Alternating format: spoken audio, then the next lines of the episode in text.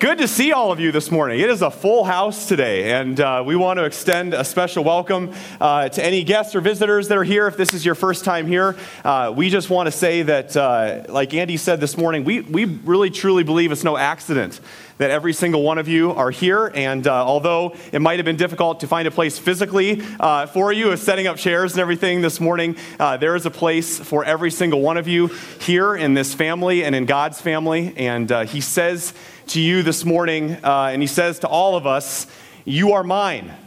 You are mine. No matter how young or old you are, you're you're my kids. You're a part of my family. You are mine. And essentially, that's uh, a little bit later on today in our second service.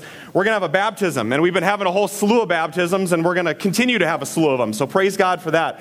God is doing some really cool things. At the baptism later on, Today, I'm going to baptize a little girl named Hannah. And at the end of that baptism, I'm going to take some oil, which is in the, uh, in scripture, oil is used as something that, that we use to anoint people and set them apart for a specific purpose. I'm going to take some oil, I'm going to put it on her forehead, and I'm going to say, Hannah Grace, child of God, you have been sealed with the sign of the cross and filled with the Holy Spirit now and forever. And I was thinking about that today, and I was thinking about all of you, and that we're all God's kids too.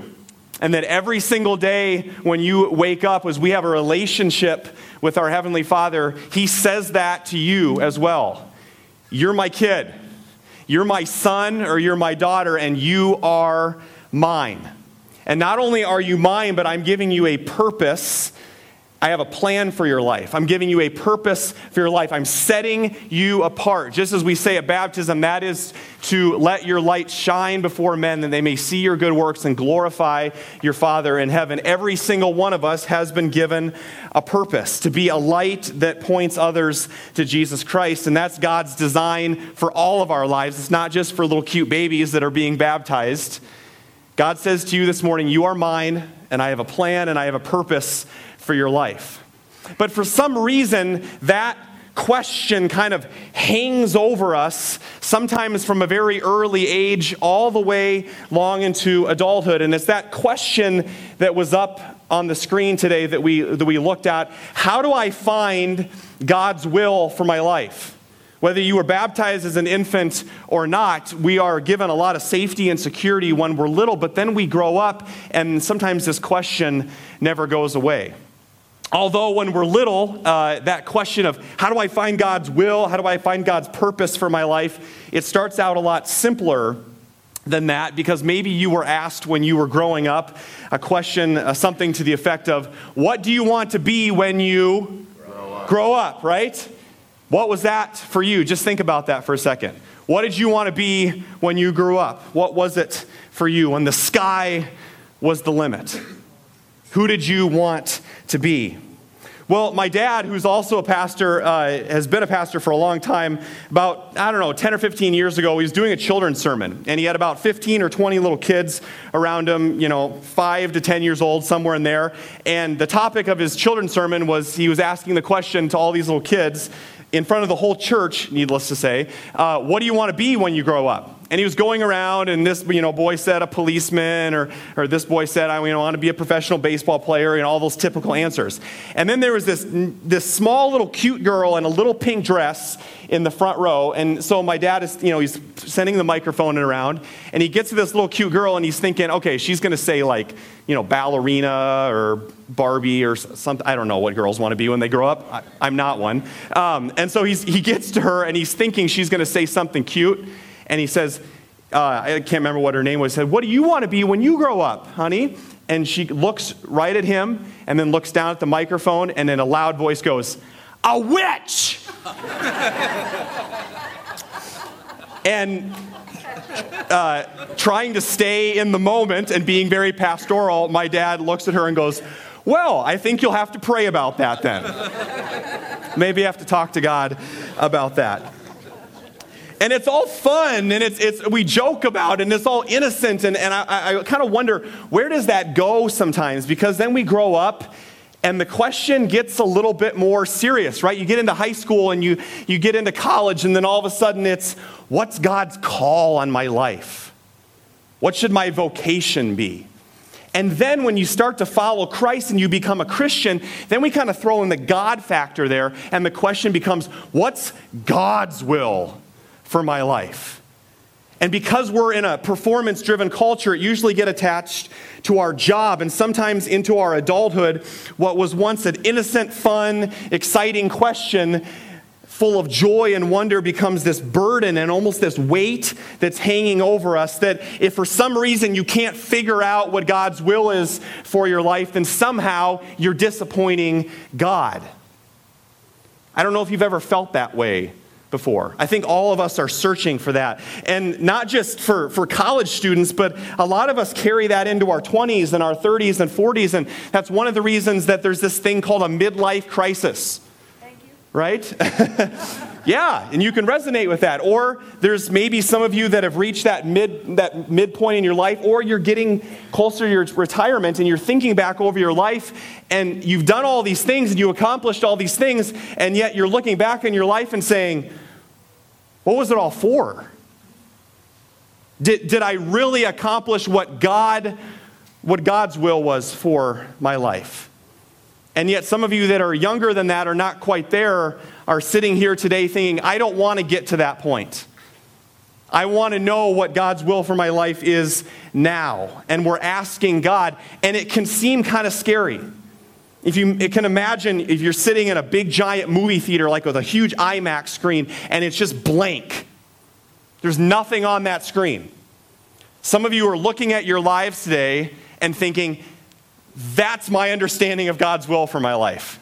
It is a blank screen, it is a blank page. I don't even know where to start. It's almost like you're, you're standing at one of those forks in the road, you know, in, in the country when the, when the roads are split and you're standing right there in the middle of it and you're looking at all these different directions and you're going, God, what do you want me to do? no matter what season or stage of life you're at, you might be saying, Well, I could go that way, I could go that way, I could go that way. This is kind of slippery. Um, and you're wondering which way to turn. Well, the good thing is today that we have this scripture story in front of us from the Bible that is not just from thousands of years ago, it is very, very relevant for us today. And today we're going to learn about the story of a young woman who probably was asking a lot of these same questions. And so, as we encounter her story, we'll discover that maybe discovering how we find God's will for our life is a lot closer than you might have thought. And so we're going to dig into that today. So if you've got your Bibles, open up. Uh, if you're in the story Bible, open up to page 279. If you're in this Bible, the story Bible, page 279, or if you have another Bible, Esther chapter 3. Esther chapter 3. Today we're looking at chapter 20 of the story as we've been reading uh, through this the last several months and these, these foundational stories of, of Scripture. And we are almost, almost three quarters of the way through. Can you believe it? We're cruising along, and we're almost to the New Testament. But we have an incredible story today, and we are in, when we drop into this story, we're in the fifth century BC in the land of Persia in the, in the, uh, the reign of King Xerxes. And if you look up at the screen, kind of this orange area, this orange kind of color, that is everywhere that the Persian Empire has conquered at this time. They are the dominant country at the time. So this is around the Arabian Sea, and you can see the Mediterranean Sea. This is kind of Western uh, Asia, and then down there in Africa in the lower left hand corner. So this is a massive, massive kingdom. And our story today takes place in the capital city of Susa. And so there is this Persian king, King Xerxes. And we know that whenever you uh, mix two uh, nationalities together, there can be some fireworks. And that's what's happened. Why are we in Persia? Because that's where God's people, the Israelites, are in captivity. God's people from Judah. Remember, there's a northern kingdom and a southern kingdom. The southern kingdom is Judah, and they've been taken captive into the land of Persia. When you put two different nations together, they don't always get along well, and that couldn't be more true than in the relationship of Haman, who is from the, the King Xerxes cabinet in Persia, and a man named Mordecai. Everybody say Mordecai. And so, as you look at page 279, we're going to pick up the story and learn about Haman, who's from Persia, and Mordecai, who is a Jew, who is an Israelite, who is living in Persia. So, Persia is not their home. And so, we pick up the story at the bottom of page 279. And we are, uh, yes, in Esther chapter 3. After these events, King Xerxes honored Haman, son of Hammedatha. Uh, there's a fun name for you the Agagite, elevating him and giving him a seat of honor higher than that of all the other nobles. All the royal officials at the king's gate knelt down and paid honor to Haman, for the king had commanded this concerning him. But Mordecai would not kneel down or pay him honor. So, to set the stage, Haman is actually a, an Agagite, a long time, this, this group of people that was a long time enemy of the Jews. And he has been bitter for hundreds of years against the Jews because of something that King Saul did long ago. And he happens to have a pretty high spot in the king's cabinet. But because Mordecai was a Jew and a God follower, God follower, Mordecai says, I'm not going to bow down to you like everybody else. And this just makes Haman irate.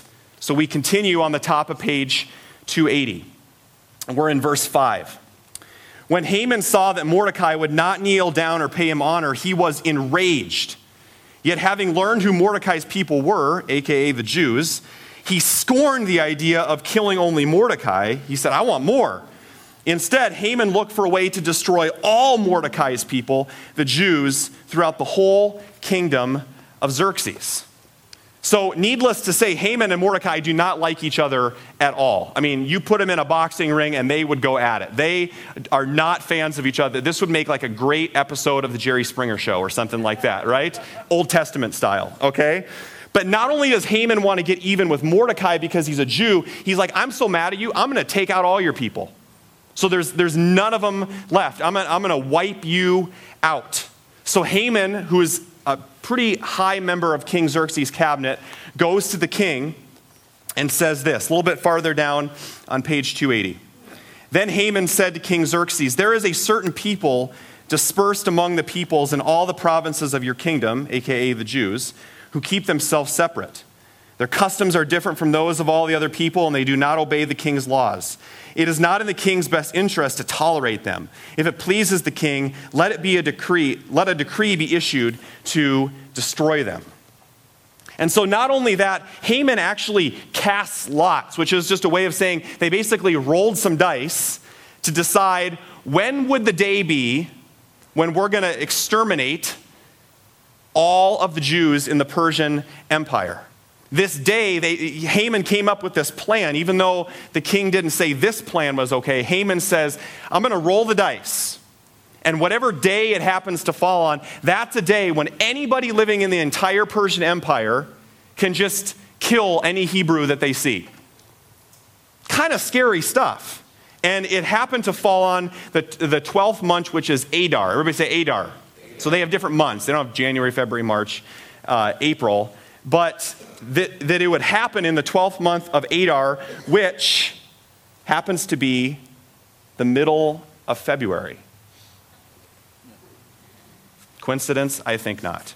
So, and that ends up being about 11 months away. So, from the time the decree happens to when all the Hebrews are going to be killed, we've got about 11 months.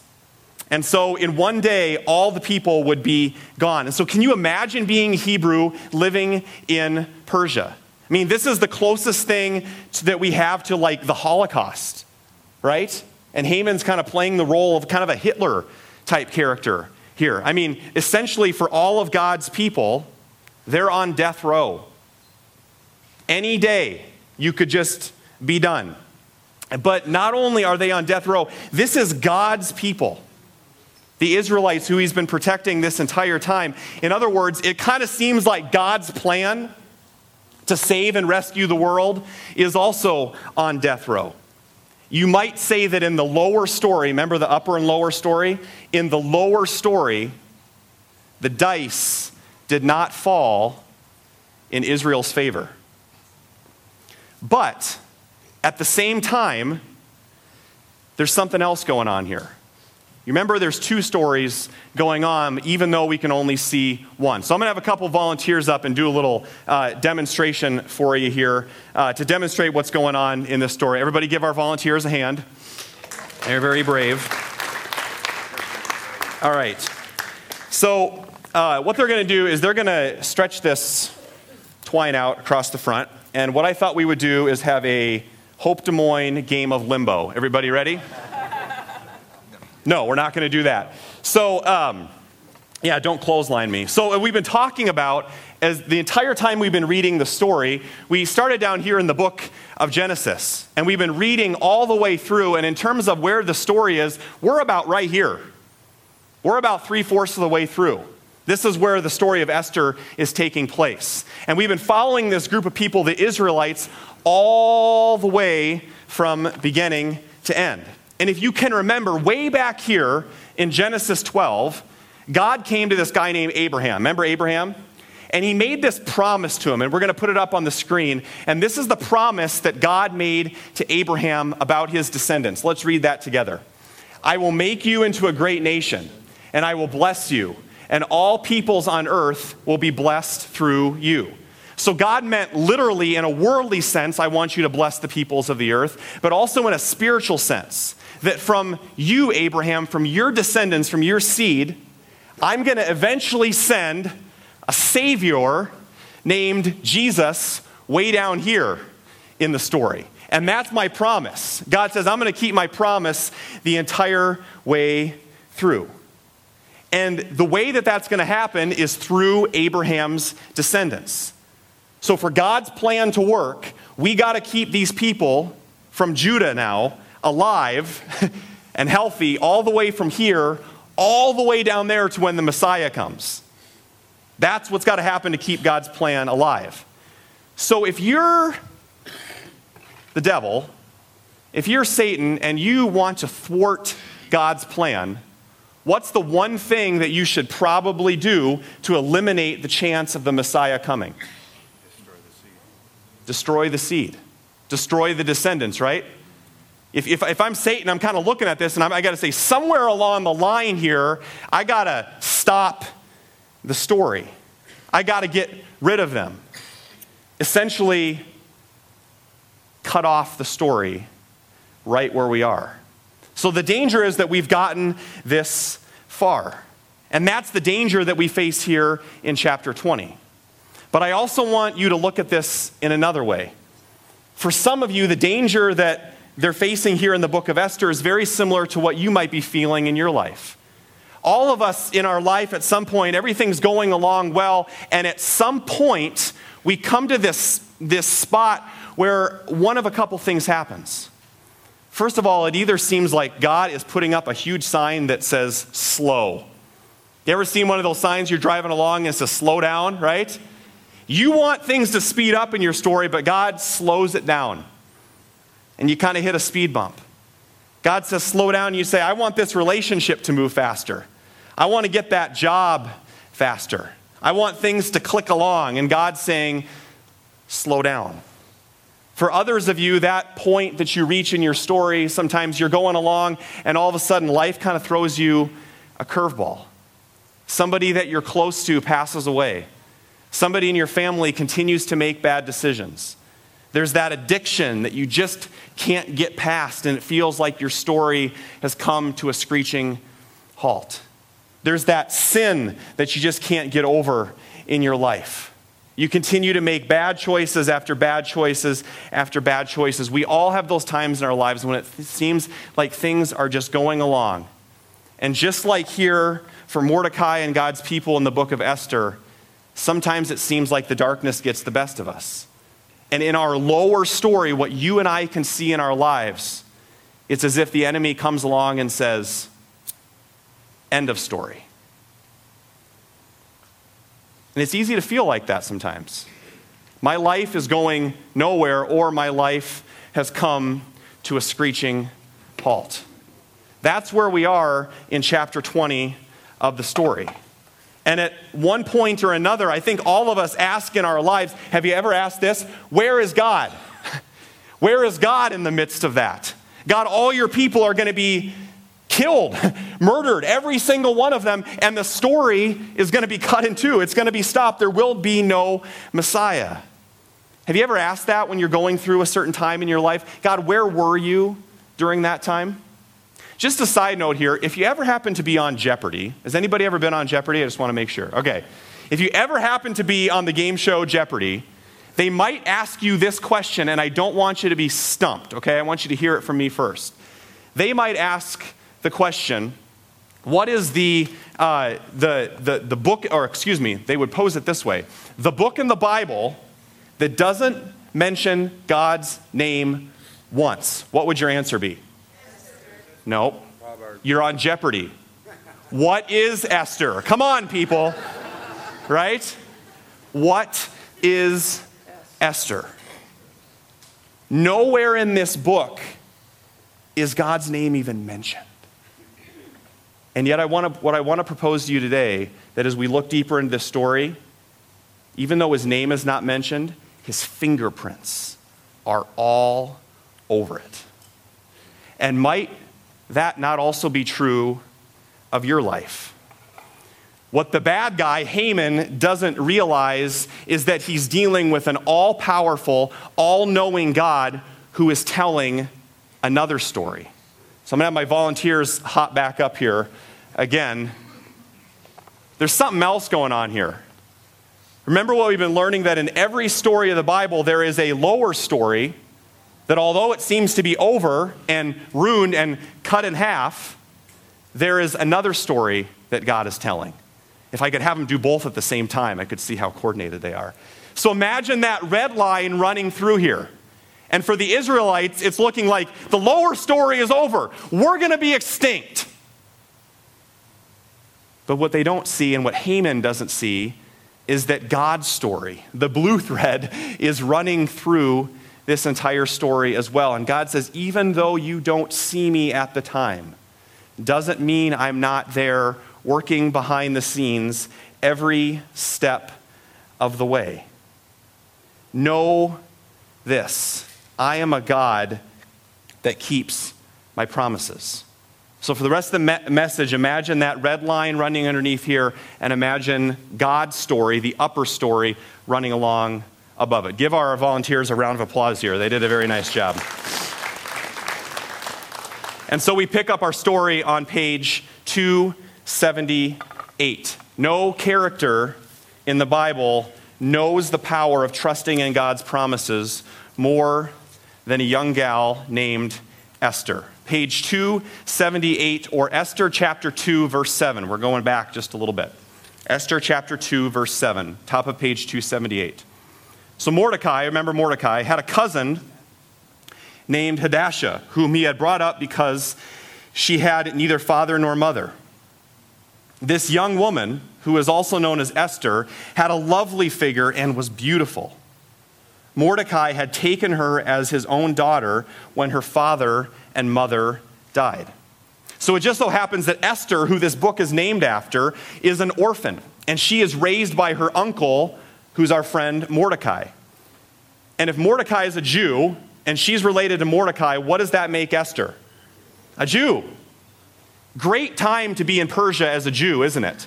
Right? So if you're Esther and Mordecai, and you are an adopted orphan into this family and nobody really knows what nationality you are, if you're Esther, are you going to go around town announcing, hey, I'm a Hebrew, kill me? Probably not, right? You want to keep your nationality, your identity, a secret. And so, to protect her, her and Mordecai come up with this plan to keep her identity a secret.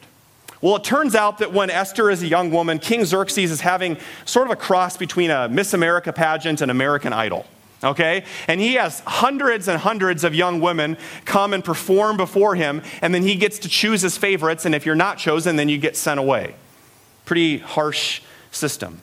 And so he has hundreds of women come in, and guess among all the women, guess who happens to be chosen as the winner? Esther. So get this not only does she win the competition, King Xerxes says, Whoever I choose is going to become the new queen of Persia. So, how ironic is this that in a country where the Hebrews are all about to be slaughtered, little does the king know that his new queen is a Jew. She's a Hebrew. It's Esther. This is so cool. God working behind the scenes. And so we pick up the story a little bit later on. It's during this time that this plot comes by Haman to extinguish all the Jews. And so if you're Mordecai and your adopted daughter is now the queen, She's in a position of power and influence. And so Mordecai goes to Esther and says, Hey, you got to do something. You got to get in the king's ear and, and mess up this plot somehow so that we can save our people. And you can imagine, Esther, when you were 17, what if somebody would have come to you and said, It's up to you to save your entire nation? Great, I'll get right on it. I was made for this, right? No, Esther's scared out of her mind completely overwhelmed. She's just a teenager. And so she decides, no, this is way too dangerous. But watch what Mordecai says to her. Skip a couple pages ahead to page 282. Page 282 uh, in your story, or chapter 4, verse 12. Esther chapter 4, verse 12. So she says, Mordecai, I'm not going to do it. And watch how Mordecai responds.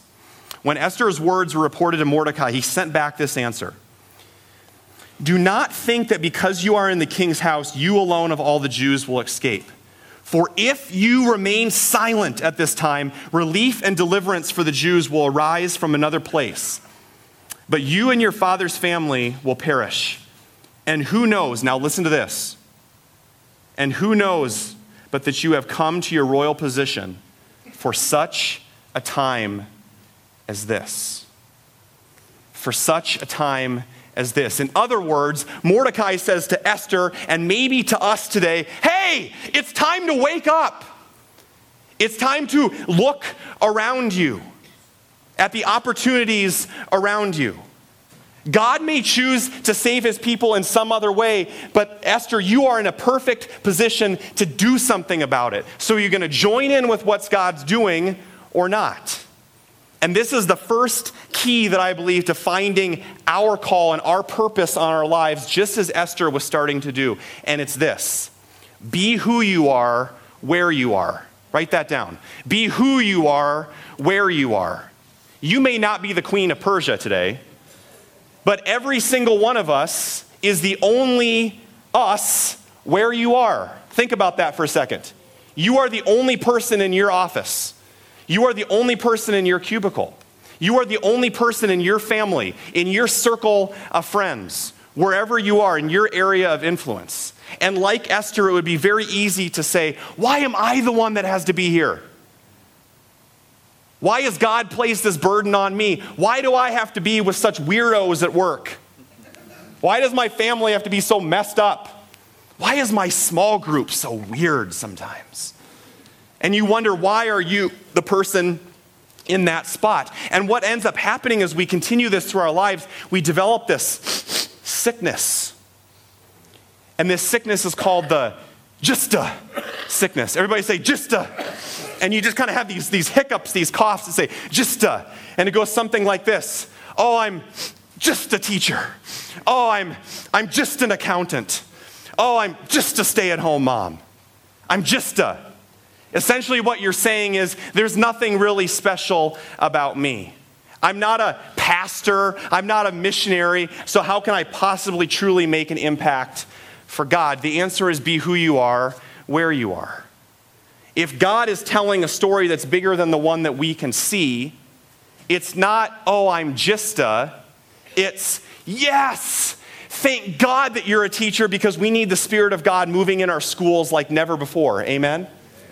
Thank God that you're an accountant because there are people sitting in your little cubby land in your office that desperately need somebody to listen to them and encourage them and give them hope and love. Thank God that you are a stay at home mom because you have the opportunity to reach other stay at home moms that are in need a little encouragement that stay home and they're all over town. Thank God that you are in that position. Just like Mordecai says to Esther, maybe for such a time as this, you are where you are. If you're wondering about what that looks like, I want you to take a look at the story of a lady named Kimberly who, by all worldly standards, is kind of owns a construction company. She remodels homes.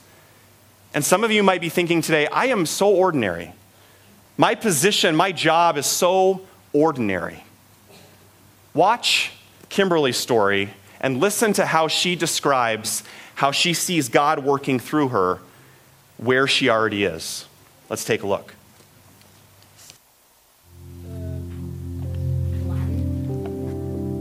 We're given 24 hours a day. We sleep one third of it. We spend part of the time with family and friends, and the rest of the time is at work. We spend more time at work than we do doing any other single thing. I just can't believe that God doesn't have a higher purpose for us.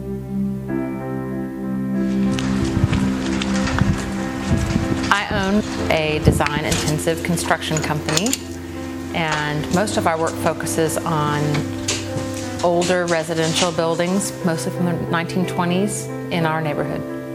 There are properties that have been completely neglected for many, many years. We love this neighborhood, and where there's the potential to restore a house rather than tear it down, we're going to pursue that.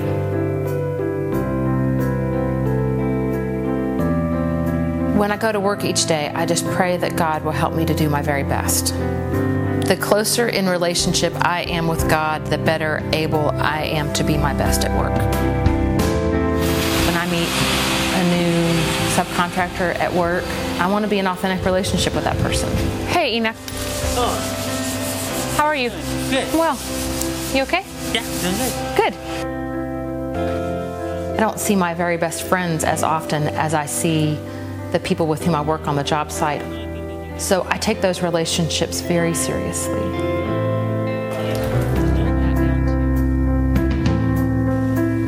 There's a responsibility towards excellence because I wouldn't be comfortable putting myself out there as a Christian and doing shoddy work.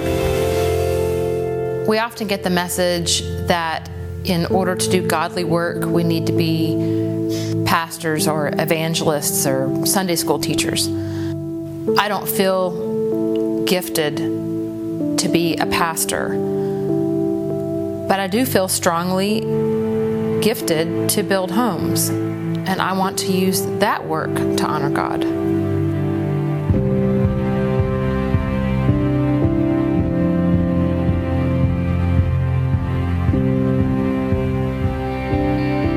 we as people, as God's creations, are a reflection of Him. If our output to the world is, is our work, then we want it to continue that reflection.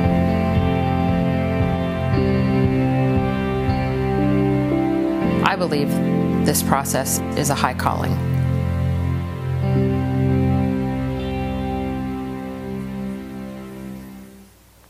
Isn't that awesome? Totally different perspective of the way that we look at our jobs. Be who you are, where you are. Where has God placed you? You may not be in the perfect, ideal spot in your life right now, and you may not be there forever. We ebb and flow, and we're at different places and different times in our lives. But as long as we view God's will for our life as some like it's just out there, it's some carrot that God is dangling out in front of us, and we've got to go discover it. We've got to go find it out. We've, we've got to make something happen. We're going to miss all the people that God has placed around our lives every single day that He wants us to be a blessing to. To look around you and see what is God doing? What is God already up to where I already am? And that's exactly what Esther does. She's motivated by Mordecai's encouragement to her, and we pick up the story on page 282, chapter 4, verse 15. Then Esther sent this reply to Mordecai Go, gather together all the Jews who are in Susa, and fast for me. Do not eat or drink for three days, night or day. I and my attendants will fast as you do. When this is done, listen to what she says. I will go to the king, even though it is against the law. And if I perish, I perish. for such a time as this. Mordecai says to Esther, God is already on the move, Esther, in this situation, and your choice in life is whether you're going to join him in that or not. And this is the second essential truth that I believe that Esther shares with us about finding our calling in life. Maybe instead of constantly asking, God, what is your will? What is your purpose for my life? Maybe the first question that we should be asking is, God, what are you already doing? God, what are you passionate about? God, what are your purposes in this world? And how can I join in with what you're already doing? How can I join you in this city? How can I join you in what you're already doing in this church? Because trust me, God has been making things happen a lot longer and long before you ever arrived on the scene. In your job, in your workplace, in your family. If we're asking what God's will is, shouldn't we be asking what's on His heart? What He's passionate about? for Kimberly that she discovered that God is passionate about restoring the city. And so she's participating in that one house at a time. In a very real way, the past couple weeks, I don't know if you've noticed about this Super Bowl drive that we're doing. Last week it was food, this week it's hygiene products, and we're sharing it with our mission partners around the city. I don't know if you know this or not, but Hope Des Moines, Hope Ankeny, Hope Johnston Grimes, Hope West Des Moines, all together as one family, in these two weekends, will fill, fill to overflowing over 20 food pantries all across central Iowa. Praise God for that. Isn't that awesome? you may think, oh, I just brought one little bag and that's not really making that much of a difference. I don't know about you, but when I participate in something like that, I feel a deep sense of purpose. Like it's a high calling, a deep sense of purpose. Why? Because God is passionate about feeding the hungry. So we didn't have to say, oh, what are we going to do for our February mission project? God's already passionate about feeding people that are hungry, and there's tens of thousands of people all over Des Moines that are starving. So why not join in with what God is already doing? And that's what Esther does. She decides to go and risk her life before the king. She requests a dinner, a dinner party for three, with her, the king, and Haman. Now, if you're Haman, you're thinking, oh, this is great. This is awesome. I got a dinner date with the king and queen, and my plan is going to work perfectly. But God's upper story is about to go crashing in to Haman's lower story. So let's pick it up on page 285. 285. We're in chapter 7 of Esther now, verse 3. Chapter 7, verse 3, page 285. So it's Esther, the king, and Haman. Haman has no idea that Esther is a Hebrew. Then Queen Esther answered, If I have found favor with you, your majesty, and if it pleases you, grant me my life. This is my petition, and spare my people. This is my request. For I and my people have been sold to be destroyed, killed, and annihilated. If we had been merely sold, as male and female slaves, I would have kept quiet because no such distress would justify disturbing the king. Not only does Esther lay her life on the line, exposing Haman's plot, she reveals her identity. Do you see what she said? My people. Meaning, before the king who has all the power to kill her, she says, I'm one of them. I'm putting myself out there. According to the current law, she should be killed along with everybody else. And that's the third key, strangely enough, to finding our purpose and our calling in this life. And it's this start to live sacrificially. Write that down. Start to live sacrificially. Start living for something beyond yourself. Start living for more than what this world can offer and just getting more stuff, of consuming what the media tells you, of consuming what culture says. Just, just go and get all your needs met. You know, it's have it your way, right? Is the message that we're getting. Have it your way. Do whatever makes you happy. If that relationship, if that small group, if that church, if that marriage isn't meeting your needs, ditch it. Which is the exact opposite of what God calls us to do in His kingdom. Live sacrificially. How do we know that this is how we find our purpose? Our Lord and Savior, about a thousand years later, told His disciples this Whoever wants to save their life will lose it, but whoever loses their life for me and the gospel will save it. Which is exactly what Queen Esther did for her people. She started to live sacrificially. She said, In order to find my purpose in life, I got to start looking outside myself and not just consuming what can I get and what makes me happy. Start living for other people. And in that, Esther found her divine purpose. And in that, not only was Haman sentenced to death, King Xerxes allowed the law to be changed so that on that day, the Hebrews would be able to defend themselves. And on that day, in the month of Adar, the Israelites fought back, and not only did they fight back, they destroyed, destroyed over 75,000 Persians, saving the line of Judah. And God's promise continues. The feast, the festival that they celebrate still to this day is called the Festival of Purim, which means literally means the festival of casting lots. Because you remember earlier in the story, Haman cast lots of when he was going to kill all God's people? Watch what Proverbs 16 says. Let's throw that up on the screen. Proverbs 16, verse 33. Let's read that together. We may throw the dice, but the Lord determines how they fall. In the lower story, the dice didn't fall in Israel's favor. But in the upper story, God controls how the dice fall.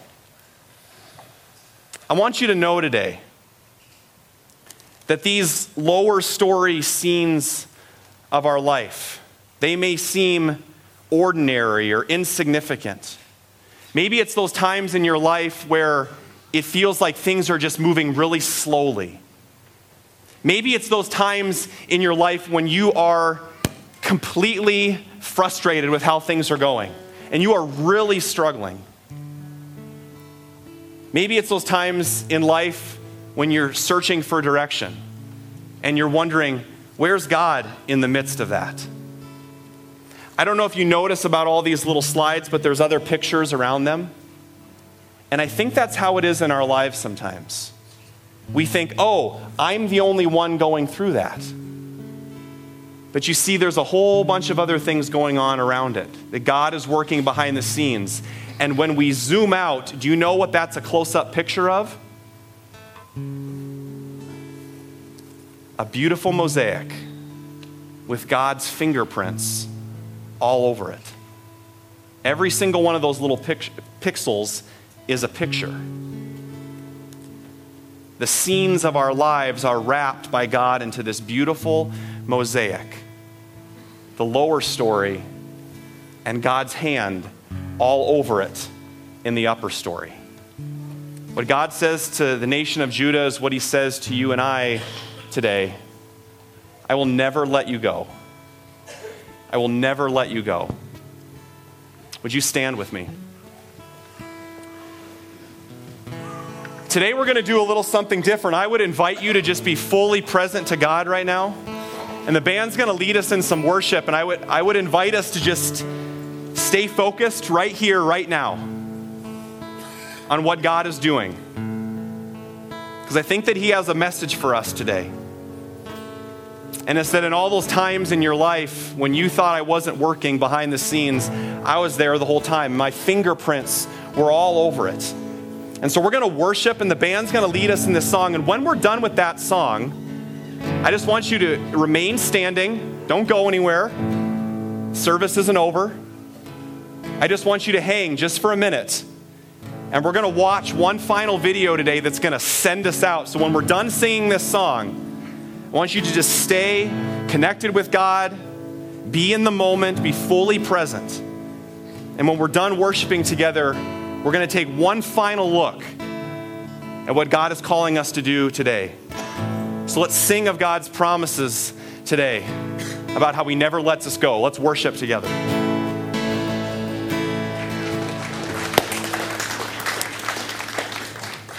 That is God's promise for us today, but I don't want to end there. I want to send you out with a purpose and a plan that God has placed on every single one of our lives. I think if Esther was here today, she'd want to give all of us a little pep talk. But unfortunately, Esther could not be here today. She's passed away. But in her place, we have another person that wants to give you a little pep talk that I think is right on with the message of Esther's story for us today. That you were created on purpose with a plan, and that God wants you after you have, have, have, sought Him, after you have asked, God, what are you doing in this world? After you have decided to live sacrificially and live outside of yourself, there is only one thing to do, and it's to get out there and do something awesome for the kingdom of God. And so instead of Esther giving you a little pep talk as we close today, I'm going to turn it over, just remain standing. I'm going to turn it over to our friend. His name is Kid President. He's a little bit younger than you might think, but he's got a message from Esther to you today. Take a look. Amen. So, what I want you to do what I want you to do is get out of your comfort zone a little bit. I want you to look at the people next to you. I just want you to put your hand on their shoulders, and we're going to do something awesome. We're just going to do a little dance, all right? On the count of three, I just want I just want you to shake your hips a little bit, okay? All right? I just want you to shake your hips a little bit. Ready? One, two, three. Just shake your hips a little bit. Do a little dance. Okay, put your hands down. What are you going to do this week that's awesome? Esther stepped into that moment of her life and she said, For such a time as this, go do something awesome for the kingdom of God this week. Instead of doing our final worship song, I want you to look at the people next to you. I want you to give them another high five. And on your way out, before you leave, give somebody next to you a high five and say, We've got work to do. Do it right now.